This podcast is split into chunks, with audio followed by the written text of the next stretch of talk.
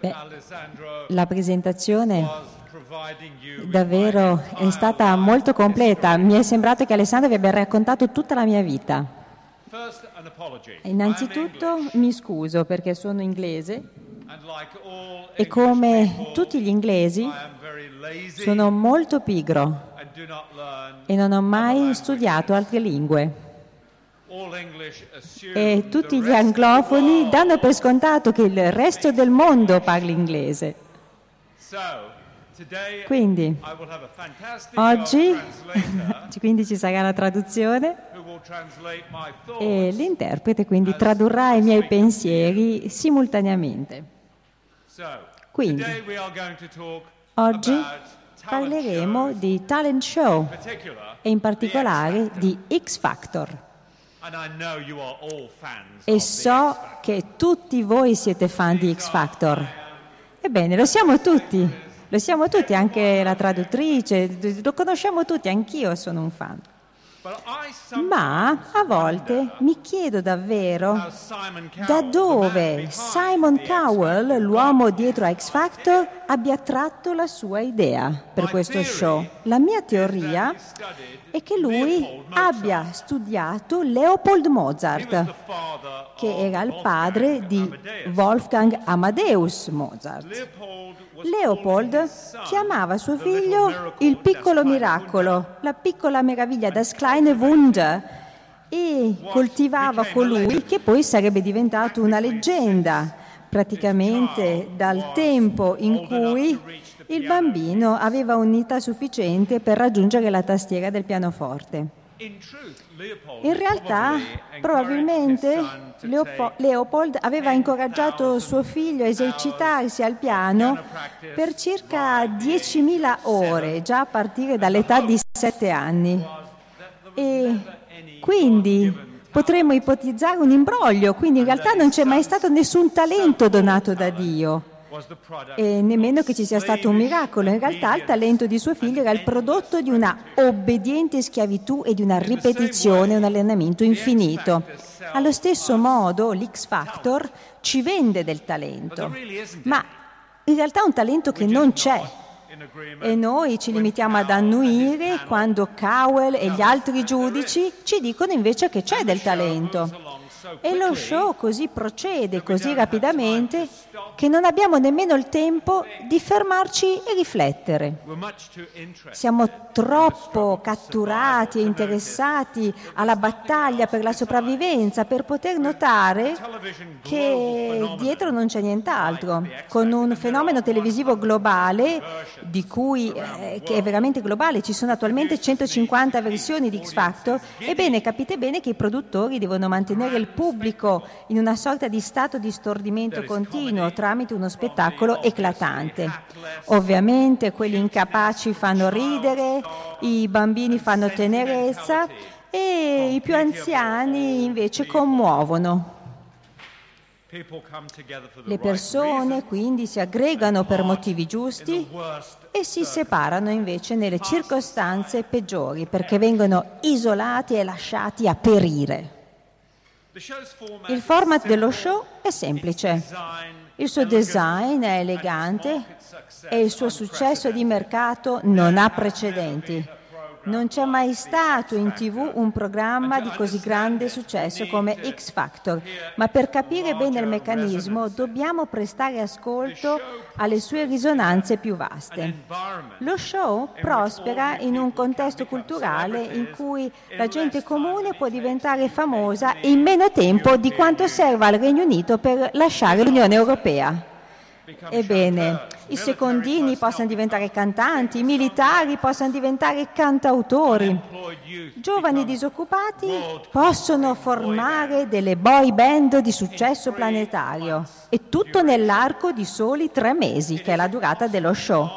È impossibile sostenere che costoro non meritino un proprio nuovo Stato, questo Stato, perché siamo noi che li abbiamo votati, il pubblico, i fan i consumatori che votano per loro. Loro sono eletti popolarmente da una elegante democrazia culturale e come in tutti i reality show televisivi, gli spettatori utilizzano i loro cellulari per votare per l'artista o l'esibizione che hanno reputato più meritevole e la loro decisione è definitiva. Teoricamente lo show è sottoposto al controllo della maggioranza dei votanti. E quindi la lotta per la sopravvivenza in un certo senso è pura, perché per sopravvivere e rimanere vivi nello show bisogna adattarsi continuamente a un ambiente circostante che cambia continuamente, in questo caso un ambiente fatto di persone che votano. I reality show sono stata l'alchimia della televisione, poiché hanno trasformato in virtù i vizi dei suoi personaggi, così come una volta gli alchimisti trasformavano vili metalli in materia preziosa. e persone che dimostravano ignoranza, disonestà o un certo tipo di depravazione improvvisamente diventano meritevoli di elogi. Persone prive di competenze diventano invece meritevoli di ammirazione. Noi siamo i responsabili di questa trasmutazione. Non è un processo magico, niente affatto, siamo noi che votiamo per le persone di cui ci piace parlare, ma che non necessariamente ci piacciono davvero. Possiamo trovare infatti interessanti anche delle persone che detestiamo, purché le troviamo interessanti. Finché le troviamo interessanti rimangono nella lotta. Quando smettono di essere interessanti spariscono. Quando Cartesio coniò l'adagio cogito ergo sum, penso dunque sono, naturalmente non aveva in mente la cultura delle celebrità, dei VIP, ma oggi le celebrità potrebbero modificare questa massima come segue. Loro pensano, quindi dunque io sono, quindi loro siamo noi, il pubblico e una volta che smettiamo di pensare a loro, loro non esistono più. Degli show come l'X Factor diventano dei microcosmi una parte integrante della cultura delle celebrità ed è con questo intendo dire che inscenano una versione in miniatura di un dramma molto più vasto in X Factor, appunto, possiamo scorgere uno specchio della cultura odierna. Dagli anni 20 fino agli anni 90 circa, le star erano persone visibilmente diverse da noi. Noi davamo per scontato che avessero molto più talento di quanto ne avevamo tutti noi e che anzi meritavano il nostro apprezzamento, se non la nostra adulazione per questo. Noi li rispettavamo, eh, li eh, trovavamo davvero meritevoli di riverenza, in particolare particolare alcuni attori di Hollywood erano considerati intoccabili, quasi appartenenti a un altro mondo, quasi creature divine i cui personaggi erano stati accuratamente creati dall'industria cinematografica. Ad esempio, una creatura divina di questo tipo fu eh, Elizabeth Taylor, che negli anni 60 in realtà contribuì tantissimo a cambiare le cose. Per caso, più che per un effettivo progetto, invitò il pubblico a partecipare alla propria vita privata. La sua storia con Richard Burton, che iniziò mentre stavano girando Cleopatra a Cinecittà a Roma, ebbene stimolò la curiosità di informazioni piccanti nei fan.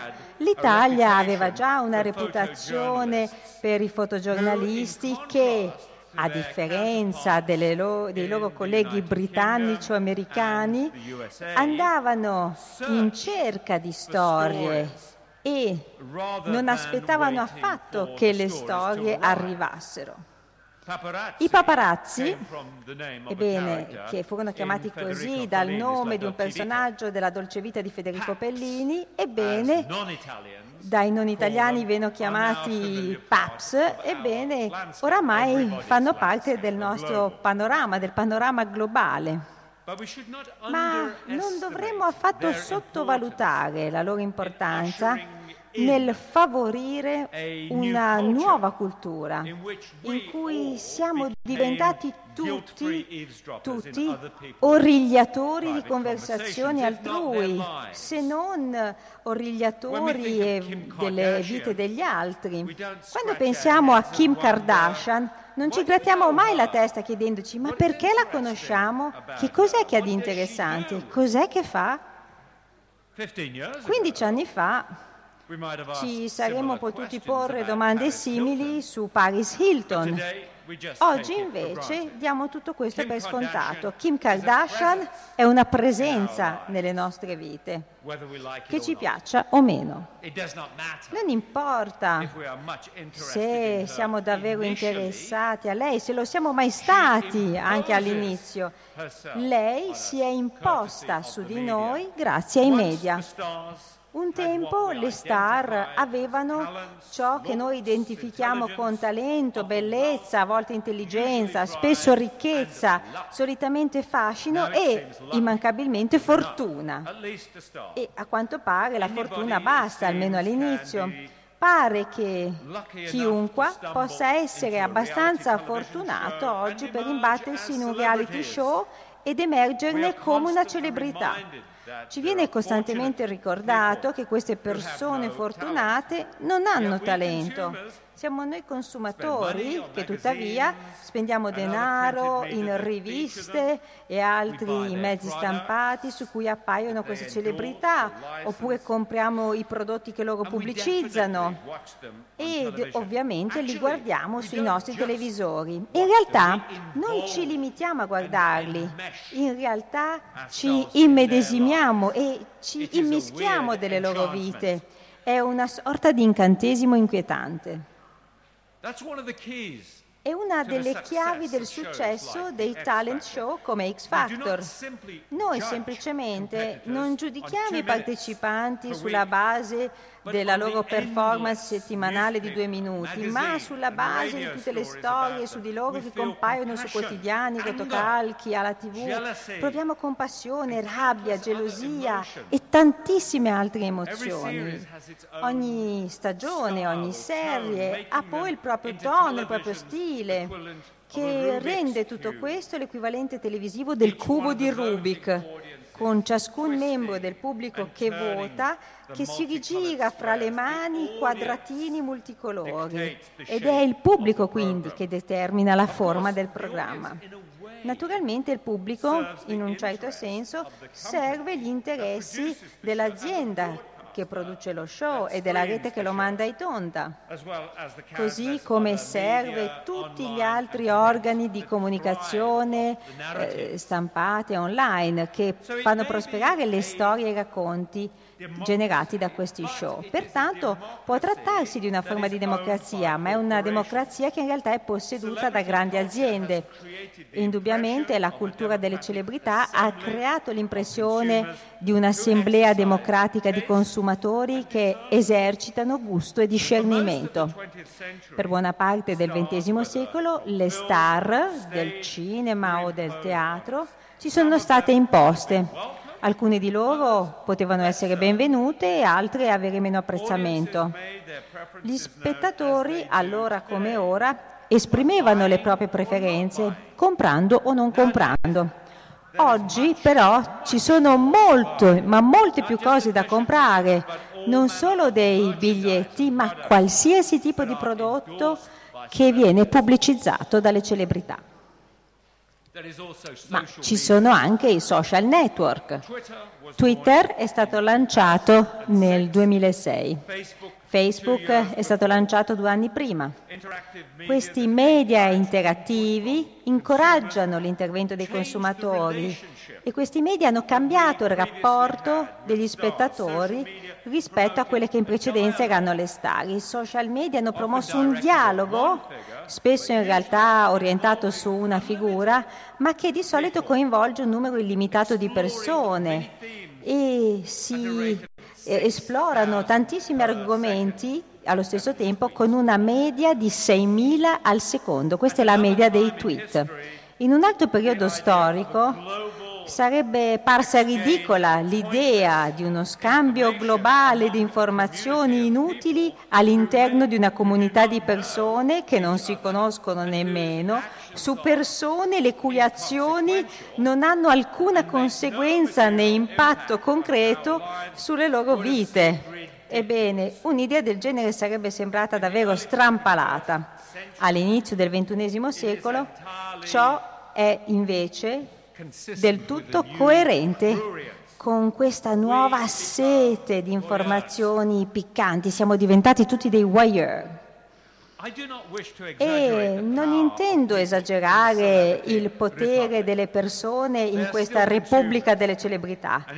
Si tratta comunque di consumatori ed è comunque il loro denaro e non un potere supremo che fa funzionare questo meccanismo.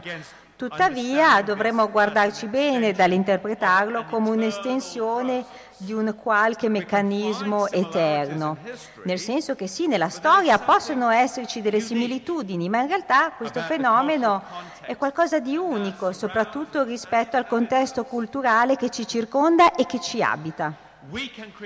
Noi possiamo creare delle celebrità e per quanto possiamo poi più facilmente distruggerle, perché possiamo distruggerle semplicemente ignorandole. Noi siamo diventati gli arbitri del talento, siamo noi che determiniamo chi ha la capacità di coinvolgerci in un modo che troviamo piacevole, interessante. Se qualcuno lo fa, allora lo seguiamo. Se non ci riesce, allora lo ignoriamo e di fatto lo consegniamo all'oblio. E così persone che magari non si distinguono particolarmente per caratteristiche o capacità specifiche e che nella gran parte delle circostanze sarebbero totalmente prive di interesse, diventano improvvisamente irresistibili come forze della natura. Gli spettatori razionali non forniscono motivazioni logiche per il fatto di seguire i personaggi dei reality, si limitano a immedesimarsi con loro e l'ordinarietà è diventata accattivante, quella autentica qualità priva di complicazioni, priva di deviazioni, condivisa beh, da praticamente chiunque. E quindi tutto questo è diventato intrigante. E il mezzo aiuta molto. Mentre i film creavano volutamente un'immensa distanza fra le star e il pubblico, la televisione invece è diversa. Ha ridotto la distanza rendendo le proprie figure più autentiche, in modo più riconoscibile. A partire dagli anni 50 la TV ci ha permesso di identificarci con figure che ci somigliavano. E poi sono arrivati i social network che le hanno rese queste persone esattamente come noi.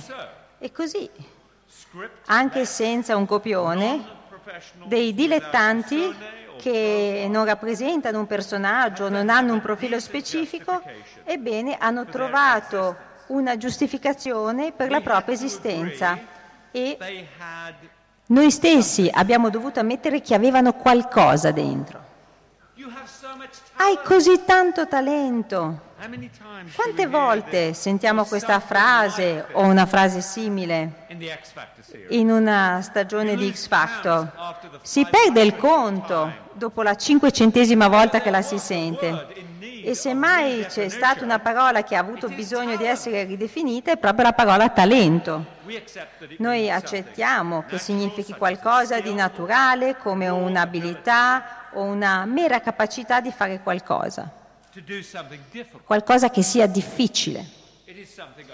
E di solito si pensa che sia qualcosa che solo pochi altri, mentre altri invece ne vengono ispirati, è qualcosa che non si può imparare il talento, perché è un dono, un dono che solo pochi sono abbastanza fortunati da ricevere. E questa parola deriva dal latino talenta, che significa una somma di denaro. E in un certo senso suggerisce ancora quest'idea. Ad esempio se pensiamo a un'abilità musicale eccezionale o una particolare bravura sportiva. Se accettiamo il talento in questo modo, dobbiamo considerare il talent come una competizione ridondante, tutto sommato, perché dopo tutto una competizione è un'attività in cui ci si impegna per primeggiare, per conquistare o vincere qualcosa, mentre chi ha del talento in un certo senso ha già vinto, perché il talento viene donato da Dio a pochi fortunati eletti. E mi guardo bene dal sostenere che dietro tutto questo ci sia un inganno e se anche lo sapessi, lo facessi, scusate, non saprei bene dove tracciare questo confine fra inganno e realtà. Ecco perché i talent show vanno così bene, perché lasciano che sia il pubblico a usare la propria immaginazione collettiva per creare o inventare il talento, un talento di cui poi si meraviglia. La nostra immaginazione può essere ingannevole, ma non è fraudolenta.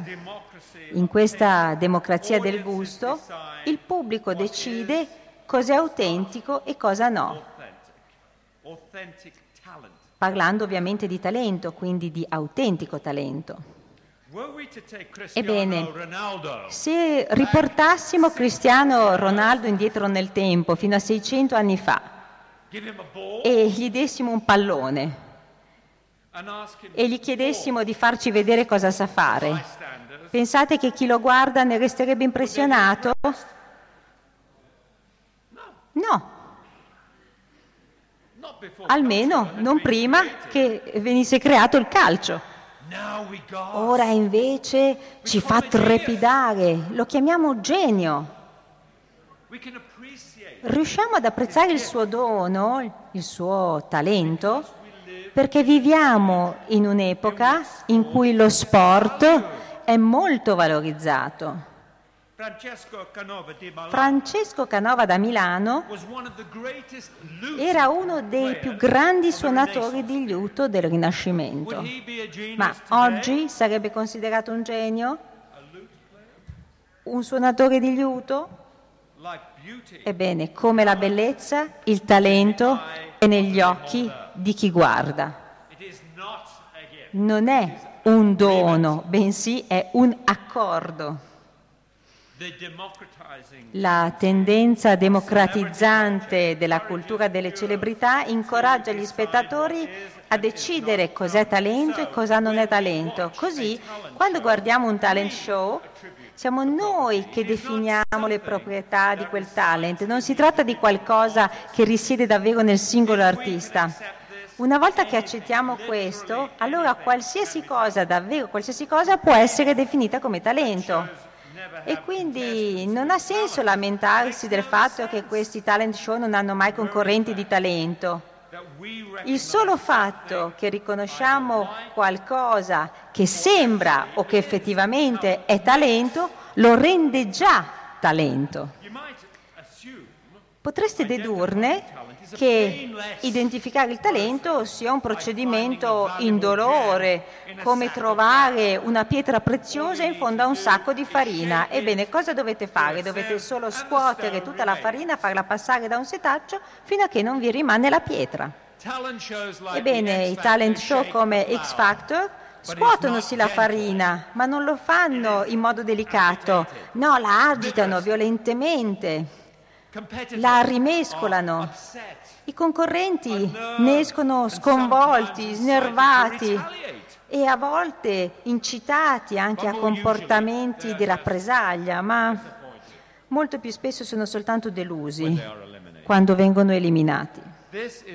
E questo però fa parte del fascino di questi show. Non tanto vedere chi vince, e chi trionfa, ma guardare con un certo piacere le speranze altrui che vengono spente. E questo non è affatto un processo indolore, anzi spesso diventa uno sport sanguinario. La crudeltà non è mai stata intesa come parte integrante dei talent show.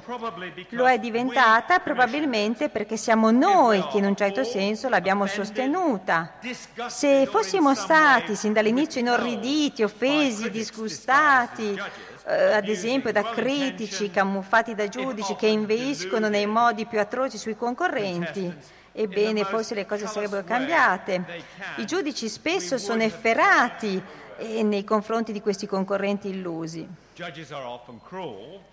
E forse se all'inizio avessimo reagito diversamente, questi comportamenti non avrebbero preso piede.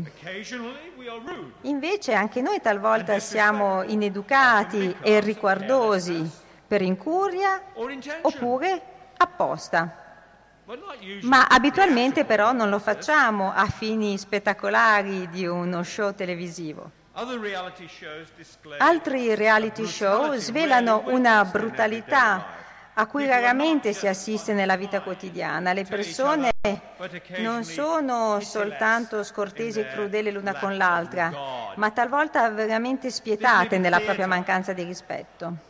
Ebbene, tutto questo può essere solo spettacolare, ma forse riproduce anche qualcosa di sgradevole riguardo al modo in cui ci comportiamo oggi gli uni verso gli altri in circostanze molto diverse. Guardando i reality show come X Factor, Penso spesso a una serie di esperimenti condotta negli Stati Uniti negli anni 70, in particolare la ricerca di Stanley Milgram, che riuscì a incitare delle persone ad infliggere ad altri esseri umani ciò che loro pensavano fossero scosse elettriche dolorose. E tutto questo mi fa pensare anche agli studi di Philip Zimbardo, che ricreò delle prigioni invitando i soggetti a un gioco di ruolo con guardie carcerati. 24 soggetti furono divisi a caso in due gruppi, carcerati e guardie e furono istruiti ad agire secondo un comportamento ovviamente adatto a quel ruolo all'interno di una prigione appositamente costruita all'Università di Stanford negli USA, negli Stati Uniti. E a quelli che facevano le guardie erano state date delle divise, degli accessori adatti, mentre ai carcerati erano stati assegnati dei numeri e dei camicioni di cotone. L'esperimento di Zimbardo ben presto precipitò verso la catastrofe, poiché le guardie tormentavano i prigionieri, infliggendo loro punizioni efferate e arbitrarie. Ad esempio, avevano tolto ai carcerati diritti basilari come il diritto a un materasso, a del cibo, alle cose per lavarsi uno dei carcerati per protesta contro questo trattamento crudele cominciò uno sciopero della fame. Ebbene Zimbardo a quel punto interruppe l'esperimento, benché questa fosse già in sé una conclusione forse molto più interessante di qualsiasi altra in cui avrebbe potuto sperare. Sono certo che l'ideatore di X Factor e di altri reality show non abbiano voluto consapevolmente emulare questi esperimenti, per quanto in un certo senso io sia rimasto colpito da quanto gli spettatori eh, si lasciano catturare da gesta sangue fredde che provocano dolore e disagio su altri concorrenti senza speranza o magari soltanto senza fortuna. Alcuni dei comportamenti a cui assistiamo sono diventati qualcosa che confina col sadismo. Ricordate, ho detto che siamo diventati tutti voyeur. E questo potrebbe non essere un pensiero consolatorio, ma questi show svelano un aspetto sgradevole della nostra sensibilità. Dovremmo essere più offesi o scioccati di quello che effettivamente siamo? Raramente la crudeltà dei talent show è triste o amara. La presa in giro e la derisione possono urtare chi sta venendo ridicolizzato, ma raramente poi eh, cioè, gli fa seguito un'offesa seria. La derisione è qualcosa di sociale, ridiamo tutti, noi tutti diventiamo controparti di una convenzione che può portare i concorrenti a essere elogiati ma anche eventualmente a essere messi in ridicolo. Scherniamo, canzoniamo, sbeffeggiamo e sfottiamo gli aspiranti artisti e loro devono accettarlo senza battere ciglio o altrimenti diventare bersaglio di un disprezzo ancora maggiore. I concorrenti possono sorridere coraggiosamente per celare la propria sofferenza, ma se considerate lo sforzo che hanno fatto, ebbene l'umiliazione che vivono deve essere atroce. Non c'è più alcun freno, voglio dire che gli spettatori non sono mai portati a provare pietà, tantomeno empatia. Nessuno ricorda loro di mantenere il decoro né nessuno ricorda loro di trattenersi dallo sghignazzare in faccia ai concorrenti. Questi concorrenti sono lì apposta per divertirli. Gli spettatori si sentono in diritto di gettarli dopo l'uso. E questa è una caratteristica dell'odierna cultura delle celebrità, l'essere proprietari. Noi ci sentiamo coloro che possiedono i VIP, sentiamo di possederli, dopotutto siamo noi che li aiutiamo a diventare famosi e nella maggior parte dei casi ricchi, ma possiamo anche distruggerli semplicemente ignorandoli.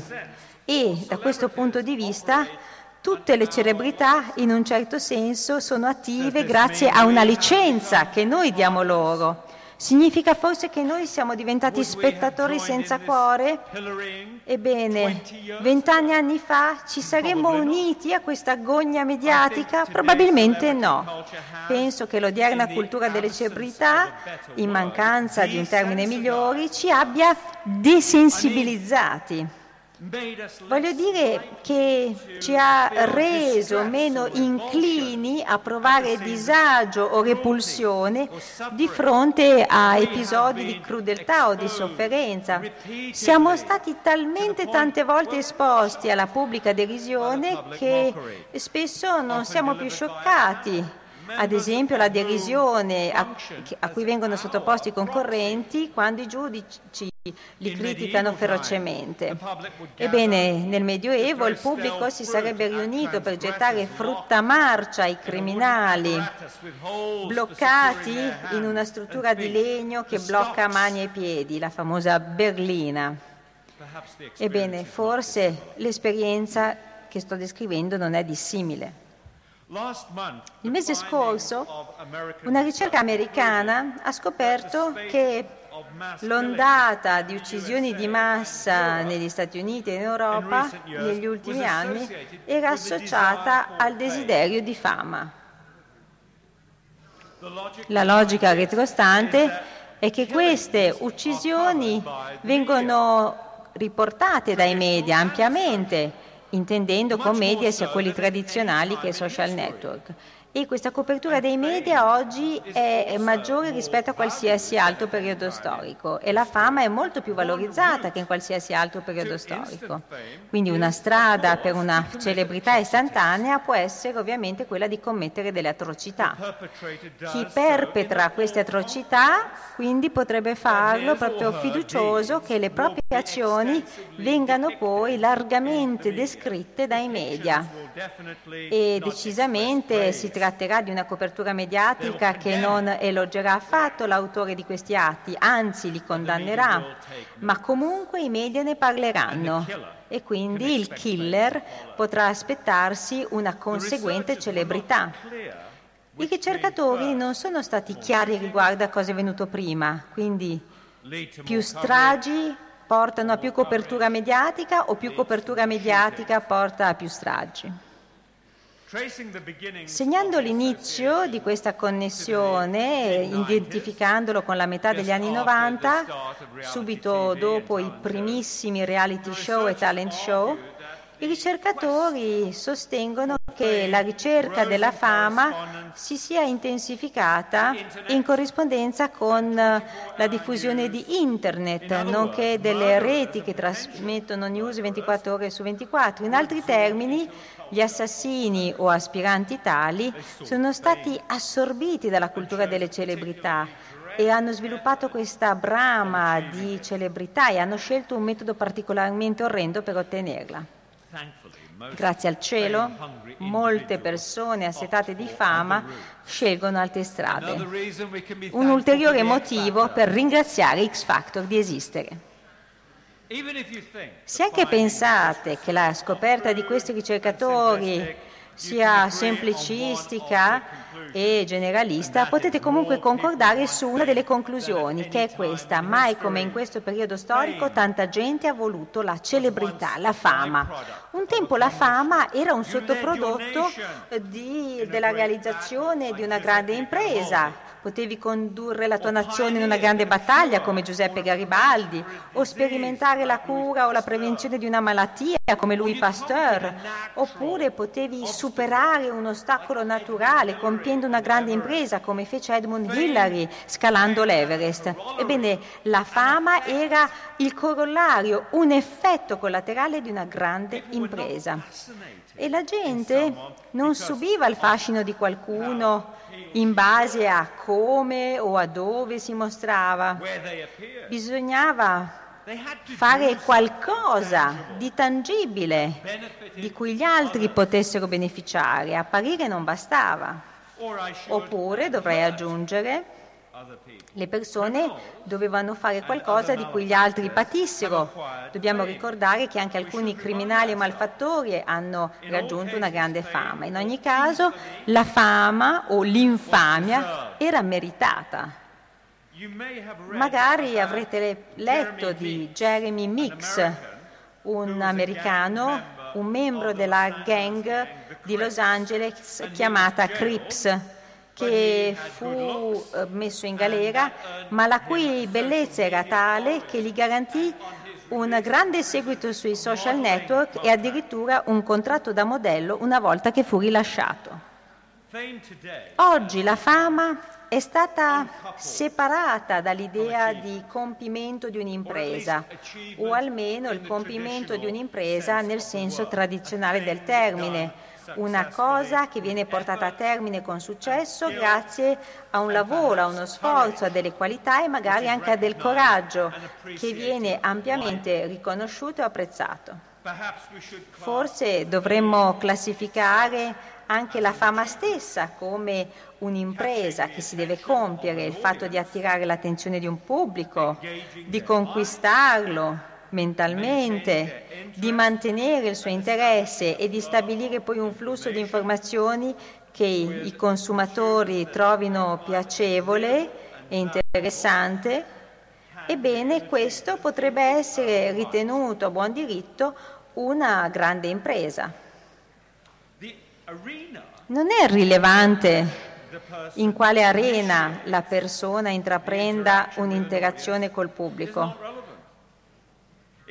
Può trattarsi di un'arena sportiva oppure di un'arena politica, ma può essere anche il crimine, letteralmente qualsiasi sfera di attività pubblica. Può trattarsi quindi di una performance brillante oppure di qualcosa che avviene in modo del tutto casuale. Quello che conta è la reazione all'azione. Nel XVIII e nel XIX secolo l'azione, che fosse scalare l'Everest o vincere battaglie, era questa la caratteristica saliente. La reazione del pubblico, diciamo, era secondaria.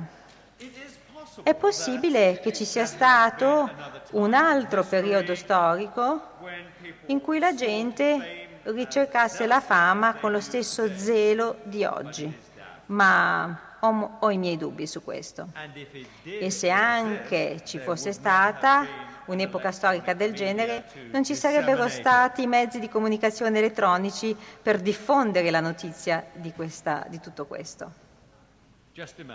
Immaginate, è il 1966.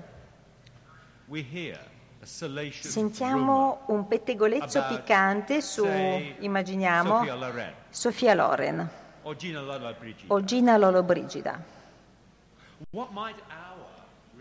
Come potremmo reagire? Quale poteva essere la nostra reazione allora? Ebbene, alcuni, forse la maggior parte, considerebbero questo pettegolezzo come vero, esattamente come oggi.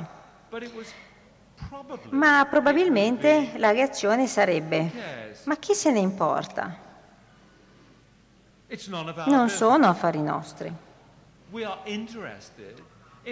Queste donne ci interessano solo come attrici che ci intrattengono in film come La miliardaria o Salomone, la regina di Saba. Ciò che fanno fuori dallo schermo, nel loro tempo libero, sono fatti loro. Perché immischiarsene? Non ci interessa. Anche negli anni 60 c'erano competizioni televisive per talenti, ma allora si badava come la gente presentava il proprio talento e se la performance veniva considerata divertente o meno. e non badavamo affatto alle persone con cui queste persone si frequentavano o alle droghe che predileggevano o a quali sporchi segreti cercassero di nasconderci. La congruenza di X Factor con altri aspetti della cultura è ovvia. In un'era in cui le nozioni di privacy e di intimità stanno venendo radicalmente riviste, il fatto di essere liberi dal venire osservati dagli altri sembra pronta per un adattamento. Oggi invece le persone condividono senza inibizioni, lasciando intendere quanto sia diventato elastico oggi il concetto di privacy. Prima ho citato Elizabeth Taylor. È stata la prima star di Hollywood che ha reso la propria vita trasparente per i media. Negli anni 60 e 70 ovviamente i media erano meno flessibili rispetto ad oggi.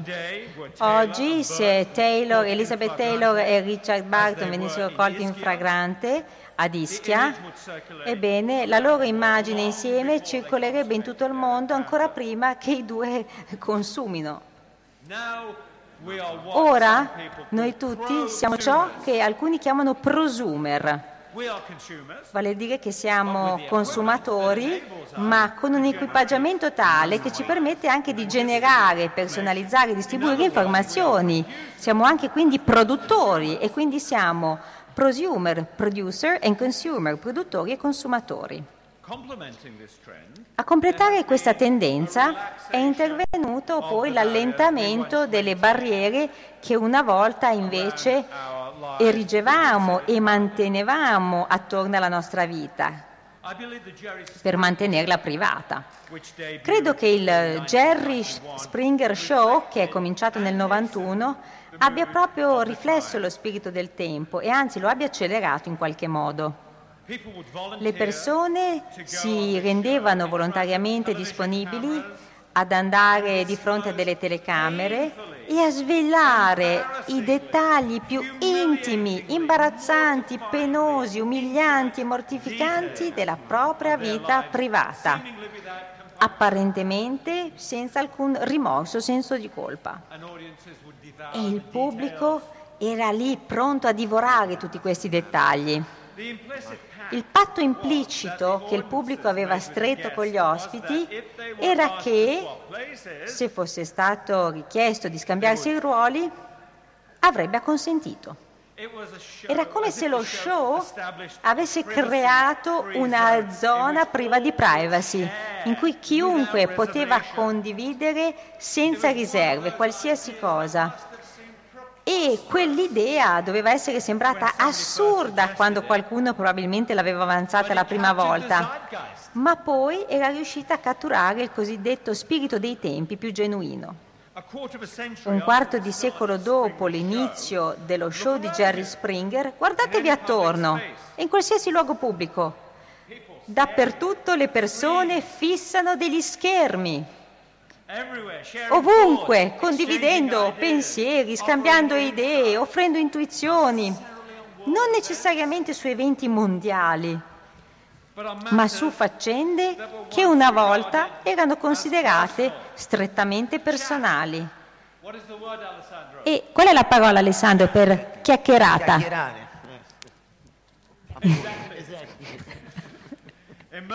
Ebbene, quindi si chiacchiera di emozioni, sensazioni, reazioni, impressioni. Non c'è letteralmente limite ai sentimenti che siamo disposti a condividere, non solo ai nostri confidenti più intimi, ma a chiunque, a chiunque possa esserne interessato. Ascoltate le conversazioni che, delle persone al telefono, sui mezzi pubblici, nei negozi, letteralmente in qualsiasi arena pubblica. Oggi abbiamo un'intera generazione di persone che ha davvero una diversa concezione della privacy o forse addirittura non ha nessuna concezione di privacy. Questi sono i prosumer, persone che sono adette alla creazione di racconti, di storie su qualsiasi evento quotidiano e ricevono informazioni, storie, poi le distribuiscono e poi aspettano il feedback e creano un ciclo infinito di informazioni che si autogenerano continuamente.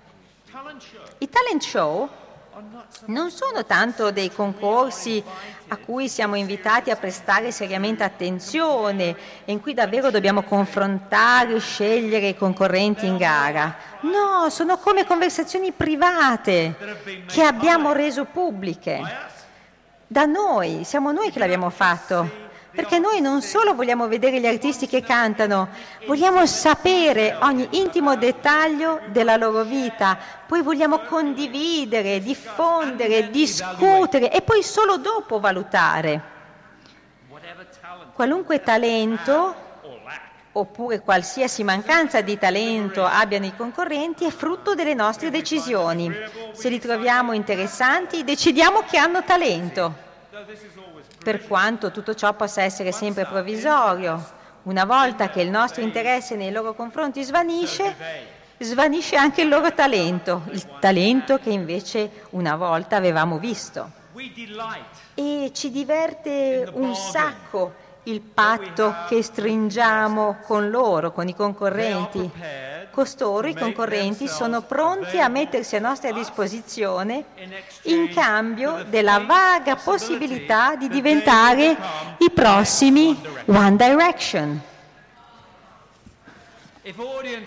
Se nei vecchi concorsi per talenti il pubblico era secondario, oggi il pubblico è il coproduttore di X Factor. Non sarebbe possibile in un'altra era, non sarebbe stato possibile senza la tecnologia che invece oggi il pubblico ha per creare e gestire le proprie comunità.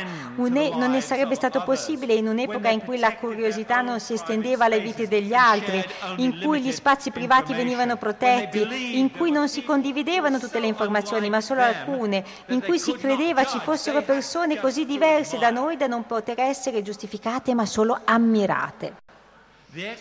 X Factor in un certo senso manipola i ricordi di quell'epoca passata, ma ha generato qualcosa di nuovo che lo rende il complemento perfetto di un mondo nuovo che è affascinato dalle vite degli altri. Se queste vite sono vissute in modo esuberante, tanto meglio. Se sono monotone, vanno bene lo stesso. L'immaginazione del pubblico sopperisce a tutto ciò che manca.